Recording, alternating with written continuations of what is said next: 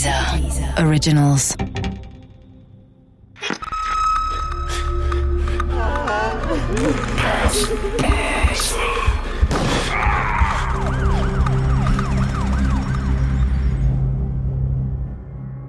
Im Namen des Volkes, Teil fünf.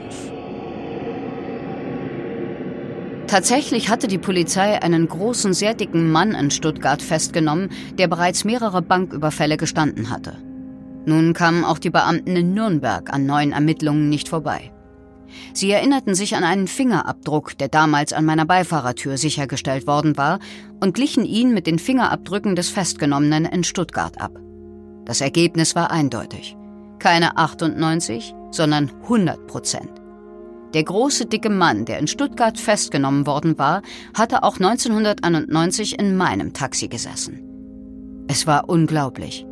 Dabei hätte man die Fingerabdrücke an meinem Taxi bereits viel früher mit denen von Ronald Bergkamp abgleichen können. Da wurde wahrscheinlich polizeiintern bewusst gesagt, hier, das passt uns jetzt nicht in den Kram. Also so ich, anders kann ich es nicht vermuten, dass man Beweise einfach unterdrückt. Ronald Bergkamp hatte aufgrund behördlicher Versäumnisse neun Jahre lang unschuldig im Knast geschmort. Niemand hatte an seine Unschuld geglaubt. Niemand hatte das Gutachten von Doktor Claudius Schütt angezweifelt. Der Dicke, der mir eine Pistole in den Nacken gedrückt hatte, war der Festgenommene in Stuttgart. Die ganze Zeit war er auf freiem Fuß und hätte sich jederzeit wieder in mein Taxi setzen können. Der Gedanke daran und der Gedanke daran, was man Ronald Bergkamp angetan hatte, ließ mich erschaudern. Der echte Täter gestand die Tat und entschuldigte sich vor Gericht bei Bergkamp. Doch weder das Gericht noch der Gutachter Doktor Claudius Schütt entschuldigten sich bei Bergkamp. Eine Tatsache, die auch der Filmemacher Valentin Thurn bis heute bewegt. Das ist das für mich Unverständliche, dass eine Behörde nicht einmal sagen kann, Entschuldigung, wir haben einen Fehler gemacht. Der Gutachter hat es auch nicht gemacht, aber die Behörde eben auch nicht. Und noch nicht mal dieser menschliche Schritt zu sagen, Entschuldigung, wir haben einen Fehler gemacht, das ist nicht passiert. Bergkamp wurde in einem Wiederaufnahmeverfahren vor dem Landgericht in Ansbach freigesprochen.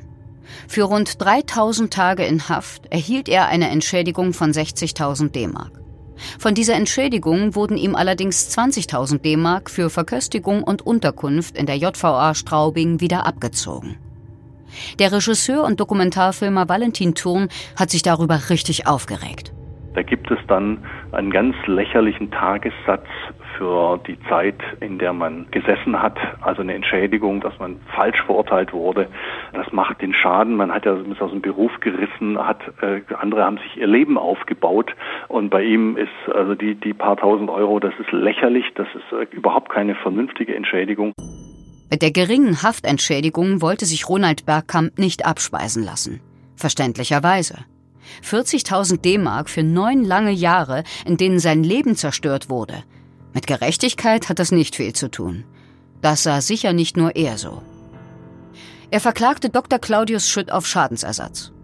Vom Oberlandesgericht Frankfurt wurde der Gutachter zur Zahlung eines Schmerzensgeldes in Höhe von hundertfünfzigtausend D-Mark an Ronald Bergkamp verurteilt. Das Gericht urteilte, Schütts Gutachten sei grob fahrlässig fehlerhaft gewesen. Schütt hätte Zweifel und die Grenzen der anthropologisch-wissenschaftlichen Erkenntnisse deutlich machen müssen. Das Frankfurter Gericht schuf damit ein Novum. Das erste Mal in der deutschen Strafrechtsgeschichte wurde ein Sachverständiger für ein fehlerhaftes Gerichtsgutachten zivilrechtlich strafbar gemacht. Dass Bergkamp sich über diesen kleinen Erfolg freute, konnte mir auch Valentin Thurn bestätigen. Ronald war sehr glücklich, dass es einen Zivilprozess gab. Es ist auch einzigartig in der bundesdeutschen Rechtsgeschichte, dass ein Gutachter verurteilt wurde wegen einer Falschbegutachtung. Aber der war so voreingenommen, dass das Gericht dann gesagt hat, nee, also der muss mehrere hunderttausend Euro Schadensersatz zahlen. Doch sein Leben war trotzdem zerstört. In der Folgezeit dachte ich noch dann und wann an Ronald Bergkamp. Vor allem, wenn ein auffällig großer und dicker Mann in mein Taxi einstieg. Dabei hatte ich Bergkamp ja nie chauffiert. Doch mit der Zeit verblassten die Erinnerungen. Erst Jahre später hörte ich wieder etwas von dem Justizopfer. Kurz vor Weihnachten zweitausendneun überfielen mehrere als Polizisten verkleidete Männer einen Goldtransporter auf der Autobahn bei Ludwigsburg. Später wurden sie alle von der Polizei geschnappt. Als Anführer wurde der Gangster-Rapper Xatar identifiziert. Den kannte ich zufällig, weil mich mein jüngerer Sohn ständig mit dessen Musik terrorisierte. Xatar sagte bei seinen Vernehmungen aus, dass der Tipp für den Überfall von Ronald Bergkamp gekommen wäre. Bergkamp wurde im Juni zweitausendzehn festgenommen, jedoch aus gesundheitlichen Gründen noch am gleichen Tag wieder freigelassen.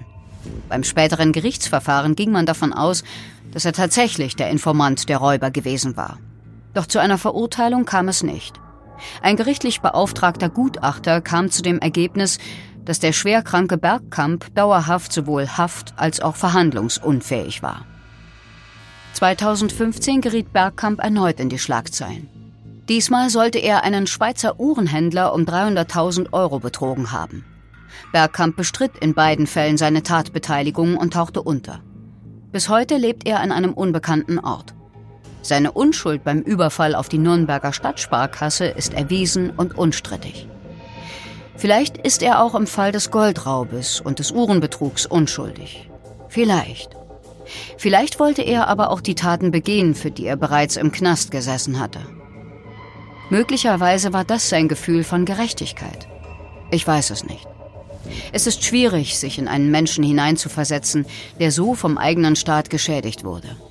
Kann sein, dass es für Ronald Bergkamp nach den neun Jahren schlicht kein Recht und keine Gerechtigkeit mehr gab und somit auch kein Unrecht. Ich wünsche ihm, den ich einmal hinter einer Scheibe nicht erkannte und mich dadurch nicht schuldig machte, dass er in der Zeit, die ihm noch bleibt, seinen Frieden machen kann. Mit sich.